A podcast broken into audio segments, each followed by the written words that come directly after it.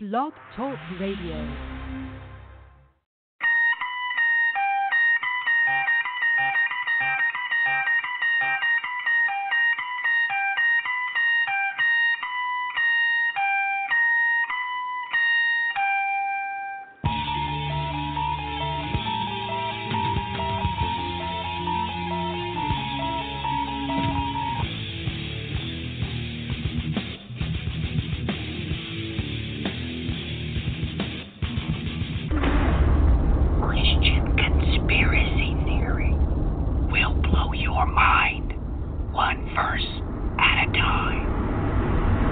Welcome, ladies and gentlemen. Welcome to this week's edition of Christian Conspiracy Theory.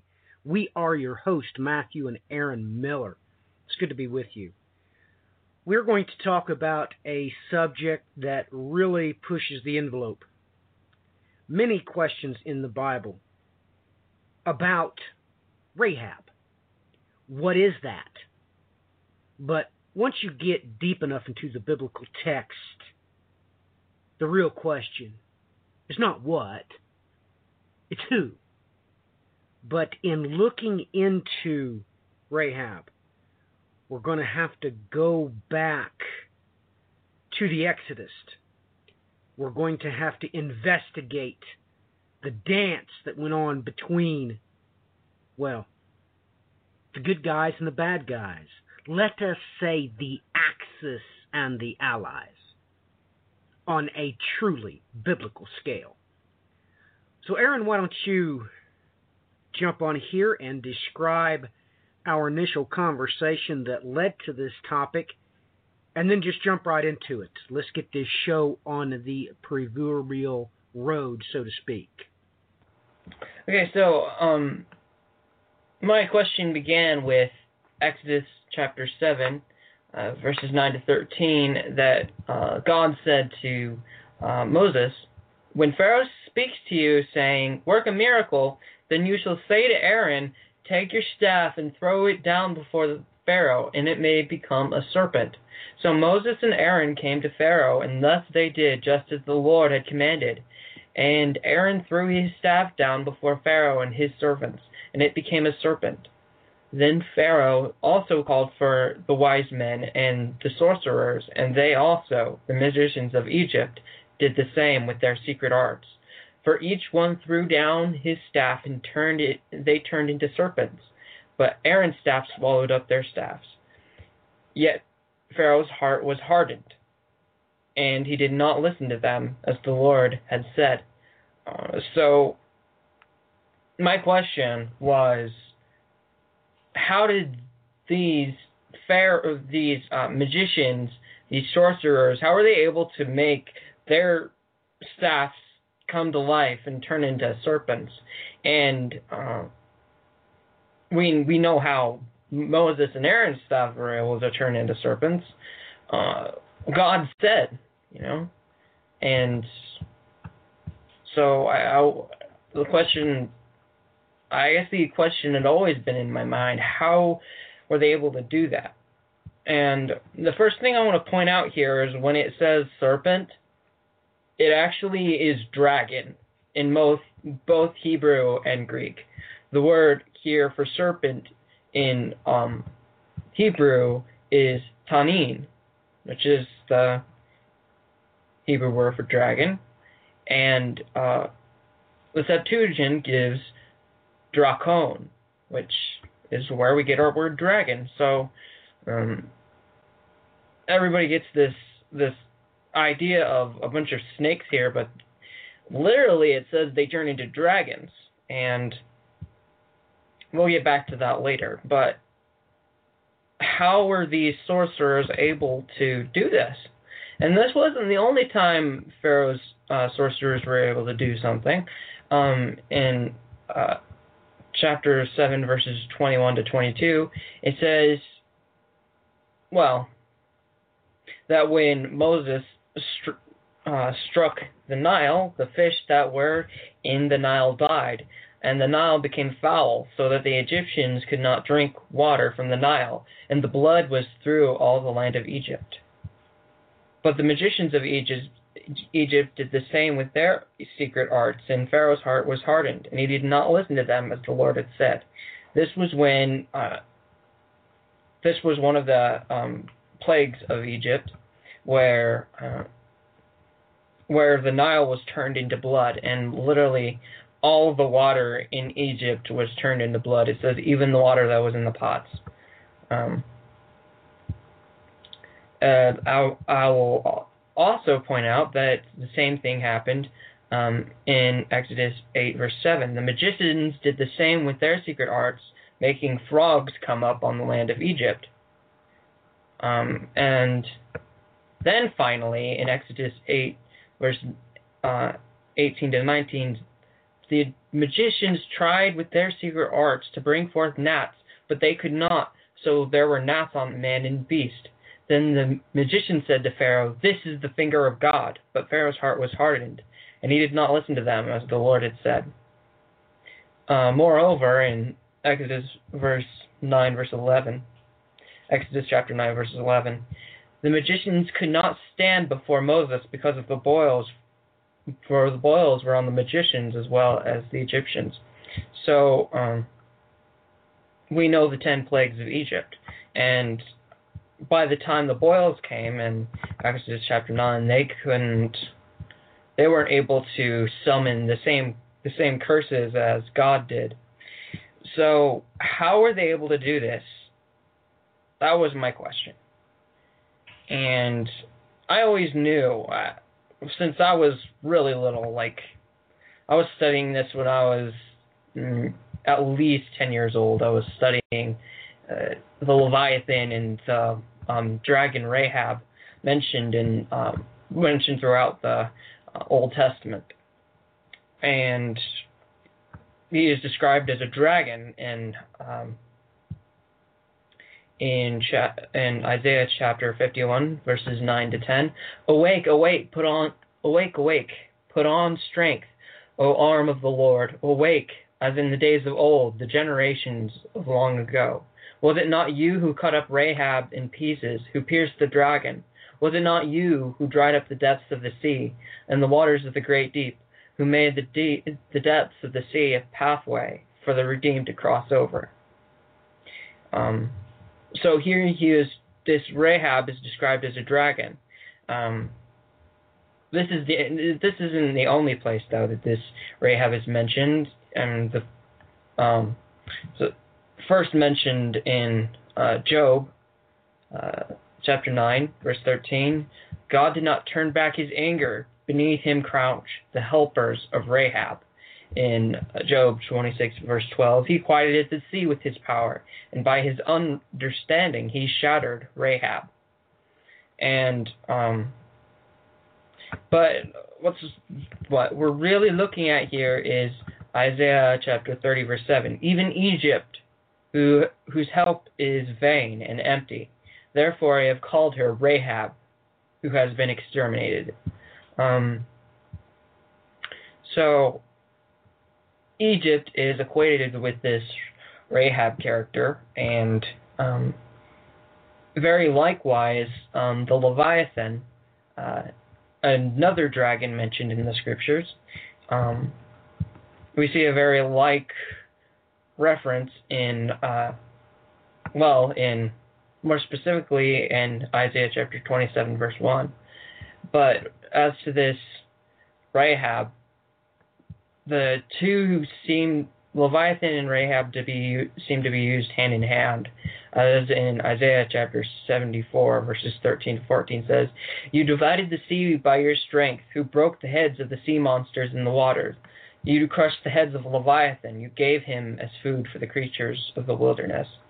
Now, um, we know that when God divided the sea, that was with the uh, Red Sea. When the Egyptians came to pursue Israel, uh, God uh, divided the Red Sea and allowed the redeemed to pass over, as Isaiah puts it. And um,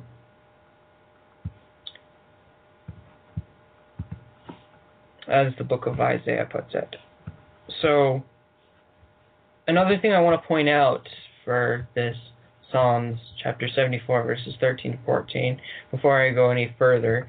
It, says, in the Greek, instead of um, saying you crushed the heads of Leviathan, you made him, you, you gave him as food for the creatures of the wilderness. It says, uh, you crushed the head of the dragon. You gave him his food for the Ethiopians in the wilderness. Well, let me add this, Aaron. What you just said is is one of the keys uh, that I got to unlocking this whole mess. You begin to understand that this Leviathan is a coalition of angels. It's when they've made a pact. When they make a pact, they make a dragon and with the staffs and everything that worked out there in Egypt. The real question is is that was it Moses dancing with the magicians or was it the Exodus angel dancing with the other opposing angelic host? Here we have its name, this Leviathan, this beast this is a beast that's formed just like uh, Daniel talks about a beast. We have a beast in Revelation that is certainly different from the other ones. It is a coalition of angelic hosts that come together and make a pact. Now, you can also deduct from this, from Ezekiel chapter 29, verse 3, that their borders are, by one extrapolation, rivers. We have this geographically here in the United States. Mm. Everybody knows about the 100th parallel, which as of late it's been in the news that it's actually moved, it's migrating. But there is no rhyme or reason as to why the West is the West and the East is the East. There's no rhyme or reason. It's just simply you cross the Mississippi River and all of a sudden it's a dry, arid climate with no rhyme and no reason. It's just there. It's always been there. It was noted by uh, Lewis and Clark. It's a historical fact. Something divides this land down the middle, and its border is the Mississippi River. So we get this in Ezekiel chapter 29, verse 3.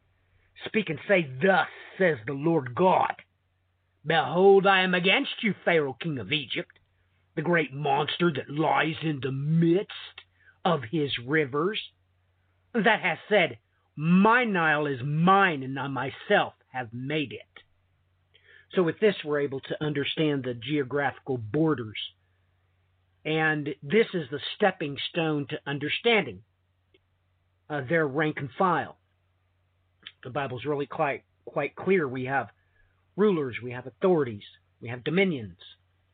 And when you work up that chain and realize this is exactly structured, and this is exactly why uh, the Lord's most famous and most used name in the Bible is Lord of Hosts or Lord of Armies. They really are structured that way.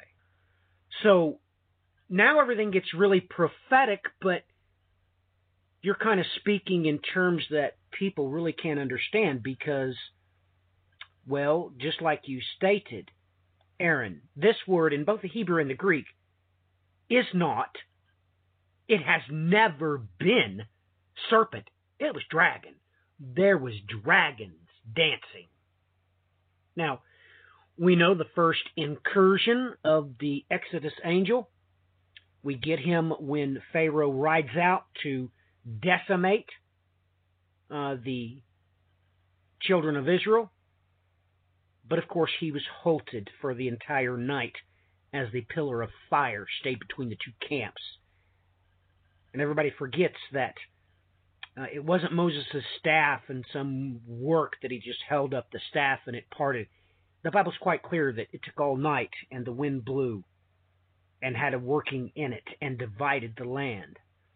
And of course, you read the part that uh, this defeated entity, its flesh was given as food, even as manna. So things really do push the envelope, but it starts right there. Aaron, you go to any English translation, not a one of them tells you the truth. They all say serpent. None of them says dragon. And if you don't get a hold of that and start chasing it down, even in the Hebrew, you're never going to do the reverse. Well, not the reverse, the inverted search in the Greek, and there you find the secret that you mentioned. So we're really talking about entities. We're talking about angels. And if this beast was elevated to the point that it was given a name, that means we should find some hint and some clue somewhere in the scripture because the Lord God, He is faithful and He is no respecter of persons. He doesn't really care if you know what happened or not. And that's fact. He'll just come right out and tell you. Just like He did with the Hebrew and the Greek in Exodus chapter 7. Verses 9 through 13 are perfectly clear. It was never snakes that the staves were turned into. That, that word is not in Exodus chapter 7. It's dragon. It's always been dragon. But the first thing that I told you whenever you pushed me with this question, I said you need to collect data. Get your mind off the serpents. What else were the magicians able to do? Collect data. Where was the line drawn in the sand? What could they do? What could they not do? That would give you data. But we'll cover that here in a little while. So, Aaron, uh, back to you. Well, Rahab, um, I want you all to realize that that word Rahab is not the same word as the woman Rahab, which um, the harlot Rahab who helped uh, Joshua's men at, at Jericho, is uh, the book of Joshua tells. This, that's ac- actually Rahab. This word in Hebrew is Rahab. So um, two different, uh, it's very different spelling in Hebrew. Um, and Rahab or uh, actually means arrogance or pride, as you pointed out. This um, that it elevated itself to a name.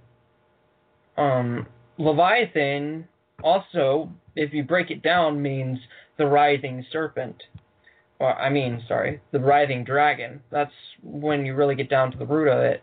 And um, so these these names are um, kind of like a just a title for well what they were trying to do. What which holds true. We know that the two angel names that we are given, Michael and Gabriel, we know that they stem from a root. They actually mean something. So that holds true with the entire text. But let me ask you this. Did you find anything in the book of Enoch as relating to what type of spells or sorcery that these Egyptian uh, sorcerers were performing. Uh, I know that there's a list given in the book of Enoch as to about what went down. Uh, what did you find there in the book of Enoch concerning these things, Aaron? Well, in Enoch chapter 7, verse uh, 1, according to my translation, it says that these angels um, taught them pharmaceuticals and enchantments and root cutting and showed them botany. And I really had to break this down, this this this saying, because there was a lot of words that have an alternate meaning nowadays. As I use the word pharmaceuticals for pharmakia, pharmakia became known as the um, the use of drugs for sorcery, and um, but when you break down to the origin, it literally means a drug. And so I use the word pharmaceuticals, and um, the people when they look at this words, they they look over and say that there's just talking about magic and things like that, but not necessarily. Um, nobody even knows what this saying root cutting means. I mean, according to um, witchcraft and all other uses of magic, um, there's no divination known for quote unquote root cutting. So that's what really drove me to really look into what this is actually saying. And that word enchantments here, it literally means to go with song. It's from the from the um, two words uh, G1 uh, 909 and G5603. Um, so it literally means to go with song. Um, that that word song literally is what the word ode uh, stems from. Well, with that in mind, we've got some other things that we're working on as far as that is concerned, and I don't want to speak to that just yet. But you're tying in directly with things that people have no remote clue is there in the scripture. For one, this is tied with primus numerus. There can be no doubt. It is said that their their title in the Hebrew is of course the Moshiim. They sing a new song. And this relates directly back to Moses himself, of course, the infamous Song of Moses. And when you go to the Psalms, there's no way around it, Aaron. No way around it. That singing is worship. No doubt about it. And when you direct your odes to an entity, you are worshiping that entity. And it's through that mechanism that they, well, perform favors for you. Those favors are more commonly known as magic. Of course, Exodus chapter 7 and verse 9 calls it a miracle. Now, that is a whole lot of information right there that's embedded and coded into the Hebrew and the Greek that the English translation, all of them, Aaron, all English translations will fail you in obtaining any of this information that God obviously wanted you to. No doubt about it. So let's talk about the data. What could they do? What could they not do? So, Aaron, why don't you describe a couple of things that the magicians were able to do? And let's get to down to the meat and potatoes of it. There's obviously some things that, well, let's take root cutting, which nobody knows what that is. However, one thing is for sure if you contaminated the Nile with something that would force out the frogs or kill the fish, and if an angel was to tell you that information, bingo, you have a direct hit. Because, Aaron, under no sense of, well, how do I put that? Under no stretch of the imagination could anybody have ever went through all the research to gain all knowledge of plants and, of course, the concentrations thereof and the roots of the chemicals contained therein. To come up with these, well, magic, it certainly would have seemed like magic. So, what are some of the things that they could do that would relate to these different types of sorceries mentioned here in the book of Enoch. Well, before we get any further, I want to point out that in uh, Exodus chapter 7, verse 11, it describes these sorcerers. In Greek, it calls them pharmakos, and it calls them apaiodai.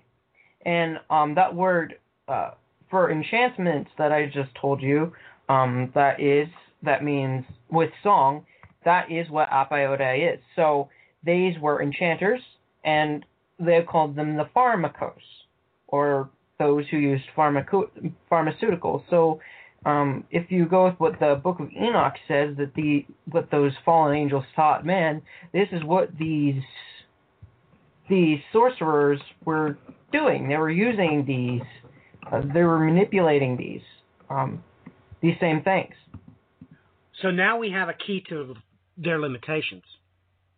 Now we're able to understand what you can and what you cannot do using these two particular types of sorceries, correct?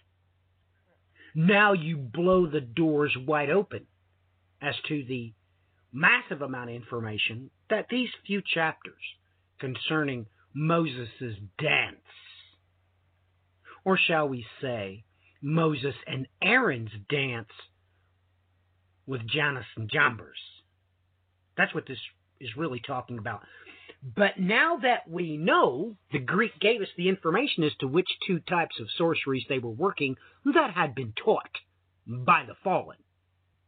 Now we realize not only what those two branches of sorcery can do, we realize why they would have been taught in the first place. So, look at it like this, Aaron.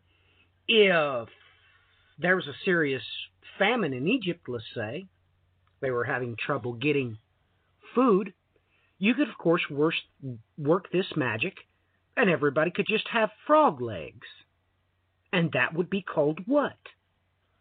Ah, yes, they would worship the deity involved because he had instructed his priest how to get all the frogs to come up out of the Nile.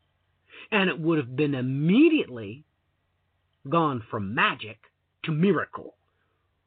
And that miracle would have provided the angel with worship. So now we're into different things. Now we have to open the door. Now we have to realize what God may have actually been telling Moses. This is a riddle, ladies and gentlemen. Was God meaning that he would take Moses and Aaron's side with the Exodus angel while this dance was going on? One thing's for sure. In the Greek, you know of the great day if he was seated upon the throne. That is the same word used of, ah, yes, Pharaoh. So the stage was already set prophetically. Stage has already been set. It's just that the English translations were falling so grossly short. These things could only be reconciled and investigated in the language by which God spoke them Hebrew and Greek. So that makes me think, Aaron. I already stated that God is no respecter of persons, and He'll just tell you what He did. And more oftentimes than not, He don't have a problem telling you what exactly happened. He don't have a problem with it. You ran into this when I gave you a couple of verses to translate from Isaiah. I said, well, look at it, the Septuagint. You're having a lot of trouble with the Hebrew. Well, try the Septuagint. God will come right out and tell you. Remember the schematic that I had you make up for it, and you come to me say, Daddy, this can't be right. The Bible can't say that, well, that's just not a senator. It's a particular type of senator, and the exact particular type that we've ran across again with in recent conversations with, oh, yeah in our last program, did we not talk about the riddle of the two prophets and the two witnesses that were so very strange? One a lion that didn't even finish his supper, and his strange companion, ah, yes, the donkey. So, let me put this question to you, Aaron. Have you looked into who these two captains of the host could have been? Is there, because remember, it takes two captains to create a beast, to, to create a Leviathan, to form a pact, just like the pact that is described in detail in your Enoch translation. It's described in detail and that took a little bit of song, too, of course, didn't it, Aaron? Ah, yes, they took an oath. Another word for that, of course, is ode. But have you searched the scriptures for maybe? Because if you can find two, It's God's sense of humor because He's no respecter of persons. So, have you investigated the scriptures? Have you come up with any names that would tie back to multiple Egyptian deities? Uh, both of them are in Jeremiah chapter 46. And uh, uh, Jeremiah, Jeremiah chapter 46, verse 15, it gives the first one. Um, it describes uh, one Apis, uh, which was a deity uh, in Egyptian mythology. Um, I'm actually quoting the Septuagint on this. I'm actually going to read from Thompson's translation. And it says, Why did Apis flee from thee, thy chosen bull? Where, why did he not stand? Um, so Apis eh, was a god often um, equated with Osiris um, in in Egyptian myth. So that's the first one. Um, he was uh, well, as we see in this verse, it, it, it shows it describes him as a bull, a sacred bull, and in uh, Egyptian myth, that's what that's all his drawings. Every, every time they showed him, he was a bull, um, a bull deity, and um, we know that also the false god Moloch was also equated with shown as a bull. Um, so we know that the this the angel Moloch might actually be the same entity, this Apis, and um, but this is the Septuagint. The, Septuagint gives the name Apis, but in the Hebrew it gives um, Abarik, or from the word abir, which also, which can mean a bull or literally uh, a strong or mighty one. And uh, so that would be our first entity, the um, Apis, the bull god of the Egyptians. The second one was Ammon. Ammon is well known in Greek myth and Egyptian myth and is equated with Zeus by many. Um, and uh, it says his name is directly quoted in um, Jeremiah 46, verse 25. Um, the Lord of hosts, the God of Israel, says, Behold, I am going to punish Ammon of Thebes and Pharaoh and Egypt along with her gods and her kings, even with Pharaoh and those who trust in him. So, it, so notice that these are both of these verses are literally directly addressing a false god. I mean, I mean, there are many gods that are uh, false that well don't exist. They're basically just wood and clay, as the Bible describes them. But they are all based. Most of them are based on the fallen entities, or even the entities of light who have been um, worshipped. And so as these verses are seem to convey, these aren't just wood and stone that are being uh, punished here or directly um, directly addressed as if they were true entities. And um, this Ammon is also mentioned in Nahum chapter 3, verse 8. You are no better than no Ammon, um, that actual word, uh, I, am literally reading the um, the New American Standard Bible's translation, but um, no Ammon in Hebrew actually means Ammon of Thebes, uh, which, well, Ammon was the chief patron god of Thebes, um, which is no in Hebrew. That word is no instead of Thebes. So um, yeah, you, like you pointed out that these are always mentioned as a coalition of of two great leaders of their host. Um, as we know in the book of Enoch, um, there was uh, Azazel and there was Azza or Semyaza. and um, so that was the first one, the first Leviathan, and now. Um, and now you've stumbled onto this one, Rahab.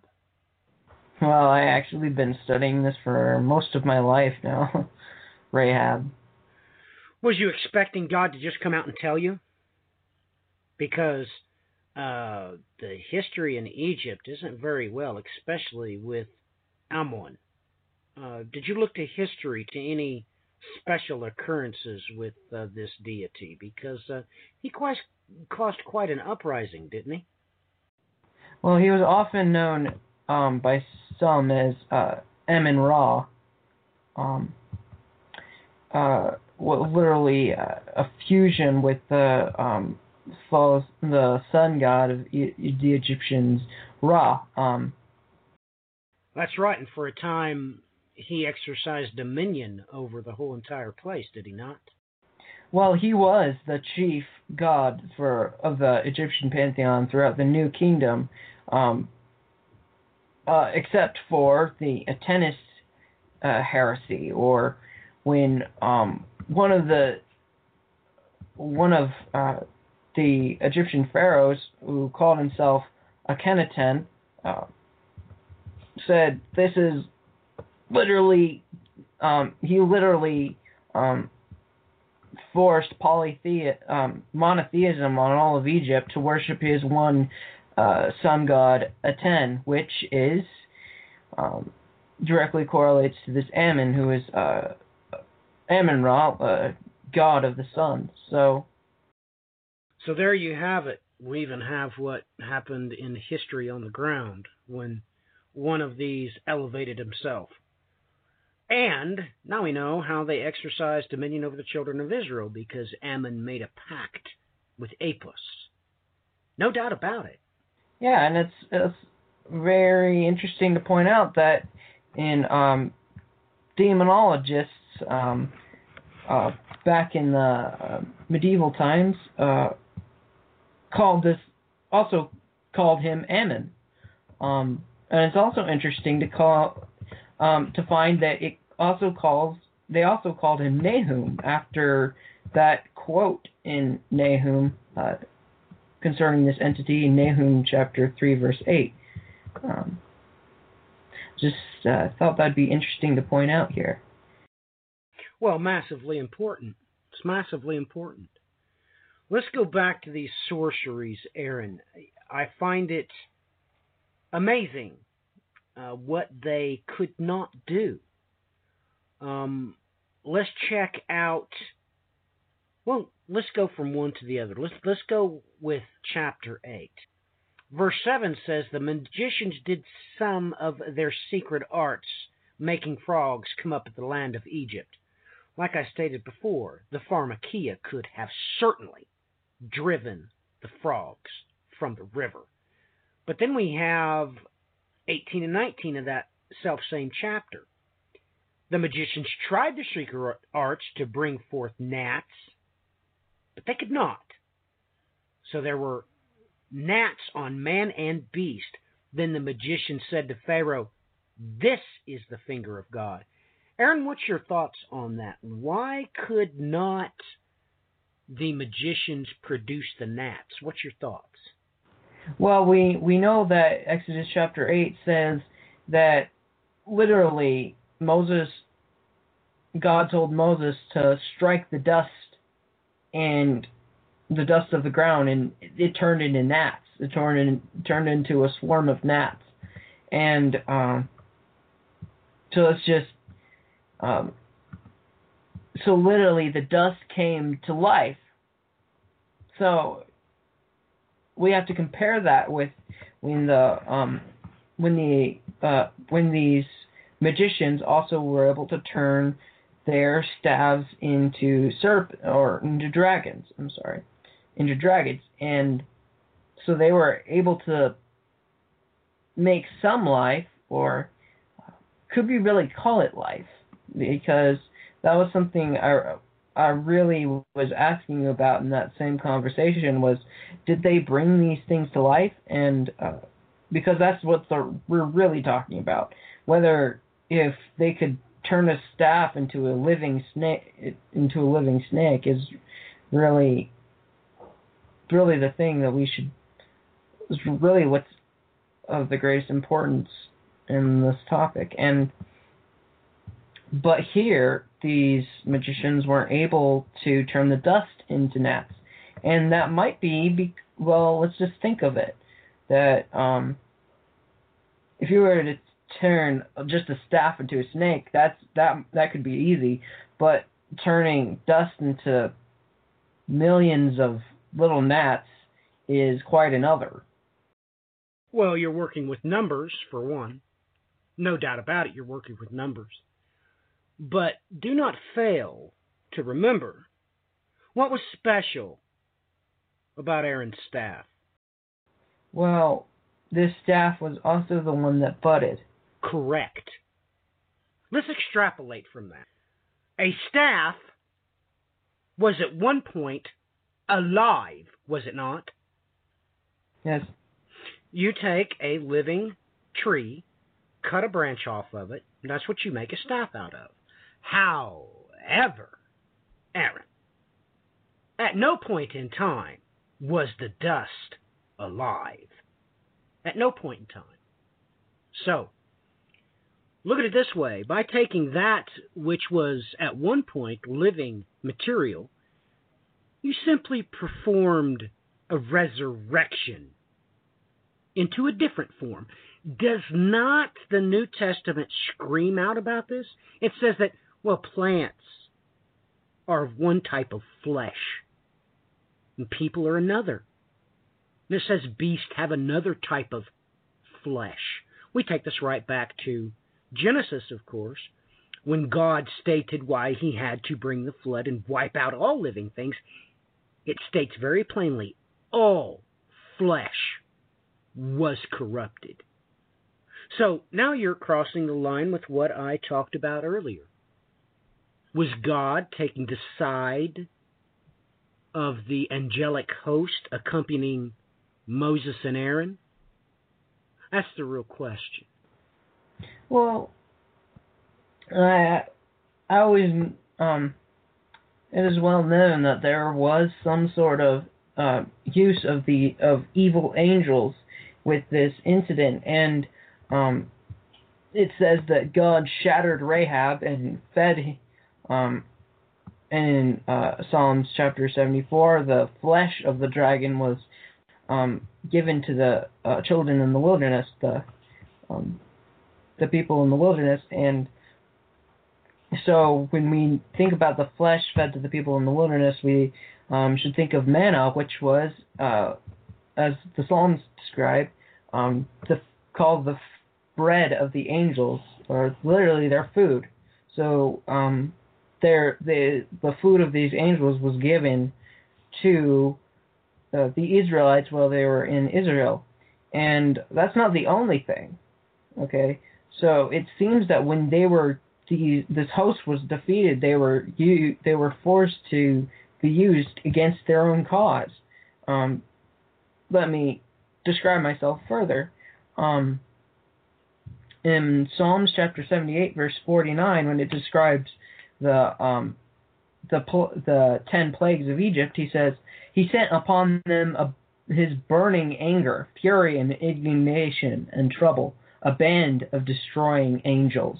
Or, literally in the Hebrew, evil angels. He sent a band of evil angels. Um, and that just that um, correlates back to the slaughtering of the firstborn. Let me uh, bring up Psalms chapter 78 in my Bible.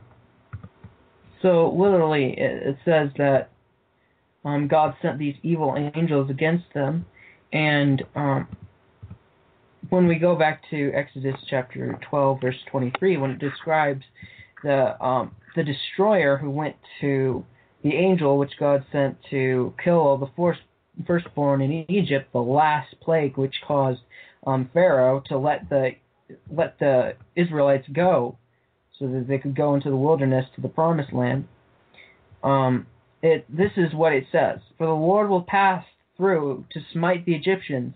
And then he who sees when he sees the blood on the lintel and on the uh, two doorposts, the Lord will pass over the door and will not allow the destroyer to come into your homes to smite you. Okay, so first God says that the Lord was going to kill them, but directly it says he will not allow the destroyer to go into the house and kill. And that word destroyer is shachath, and it also means a corrupter. That same word in um, uh, Genesis chapter 6, where it says, All flesh was corrupted. So here you found more direct ties. Direct links back that what we was actually dealing with was an angelic war taking place in Egypt. So many people don't realize. They never read Psalm 78. They can't put it together to the Exodus. I mean, nowadays, uh, people don't read the Bible, period, really. And now we have this fad that many, and I mean many, of the major denominations will just go through John every year.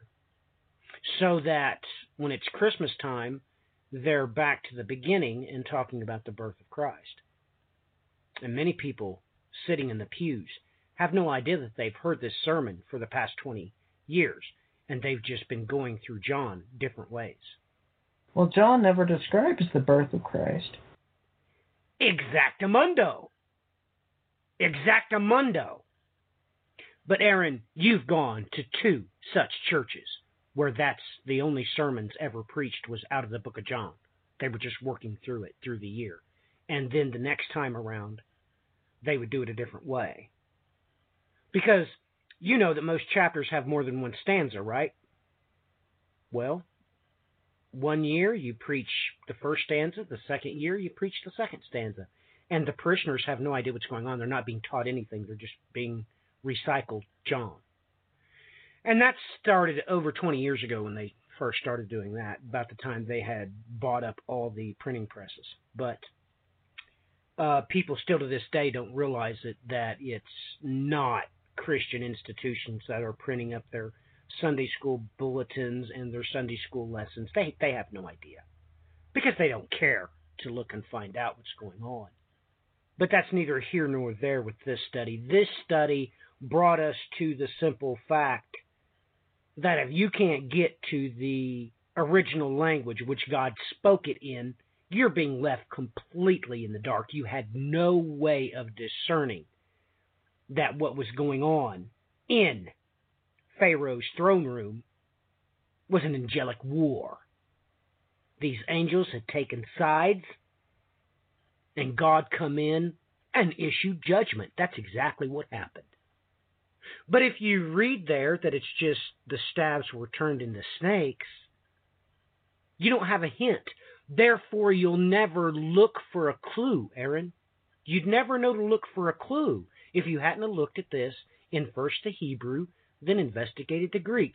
You would have known you would have had no idea that God would have the audacity to tell you the names of the angels that took this pack to create this Leviathan named Rahab. You'd have no clue that this Rahab was any different than the harlot that helped the children of Israel and their spies.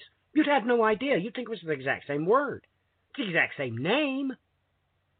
But this spawns another topic we're going to have to talk about this type of sorcery that they were dealing with. Everybody deals with the pharmakia, of course. Ah, but this other sorcerer that opens all kinds of doors, especially with the simple fact that, well, singing is worship. It is worship. That's what it is. And if you sing a song to something other than the Lord thy God.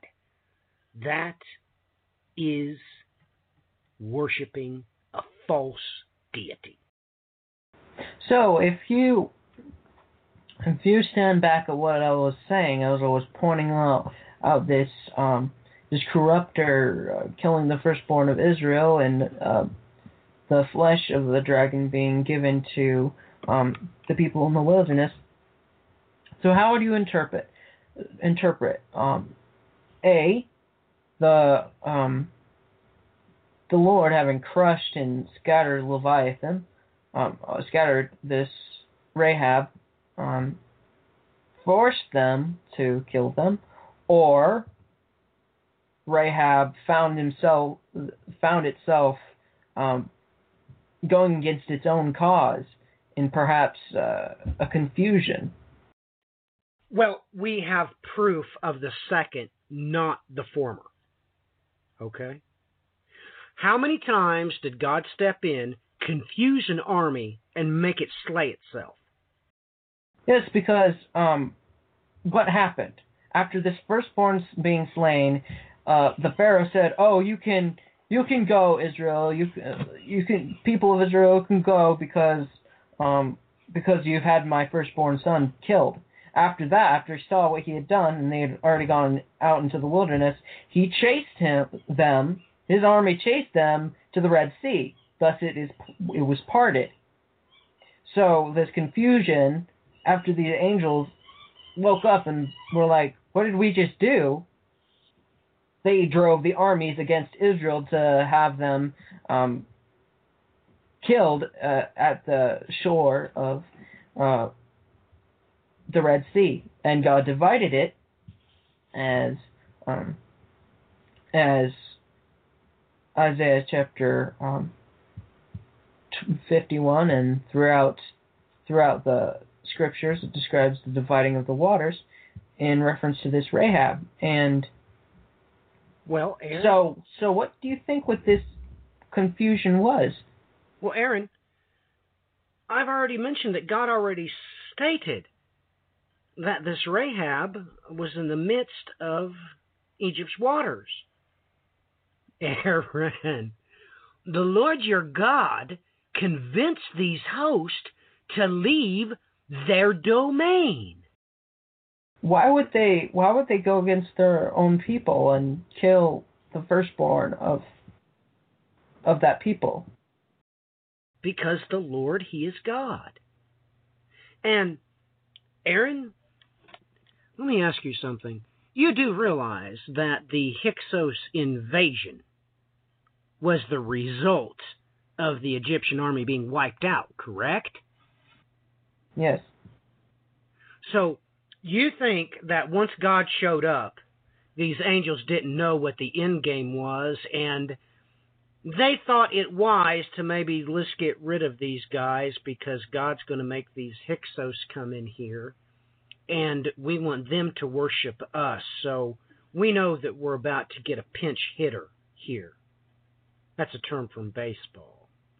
God's about ready to swipe out the people in charge. So we need to go ahead and deal with the problem. Get these new Hyksos leaders in here so they can worship us. You know, Aaron, I'm describing to you what happens when a company does a takeover of another company. Aaron, this is common knowledge. You do not control a company, no matter how much you paid for it, until you have your management in place. That's common knowledge, Aaron. You do not control a company, no matter if you got the deed to the building, the whole nine yards, until you have your management in place. Now, it seems to me that's exactly what happened. Well, because that is what happened. Once the Egyptian army was wiped out, the Hyksos walked right in. It seems like to me that these angels that is over this domain, they were informed what God decided. This is how it's going to be. So they were just uh, doing what comes natural to them. They had to have the leaders worship them because they had dominion in that place. Now, I find it interesting that God used emotion to draw them outside their borders. Where they had no business being once they crossed the border. Once they rebelled, Aaron, kind of like, um, let's say there is a prince of New York City. He's only in God's good graces as long as he's where God put him. Once he leaves that place and crosses that border, crosses that river, goes over that mountain range, he's exposed because he's not in God's will. Well, just like those foreign armies that would come in and God would start chuckling, he would confuse them and they would turn on themselves and slaughter each other because they were not where God put them. So, that is my thoughts on the matter. What are your closing thoughts, Aaron? Well, um, this has been a long time before I've actually come to any conclusion on the matter. Um, I have, like I said, I've been studying this. I studied. This was one of my first Bible studies.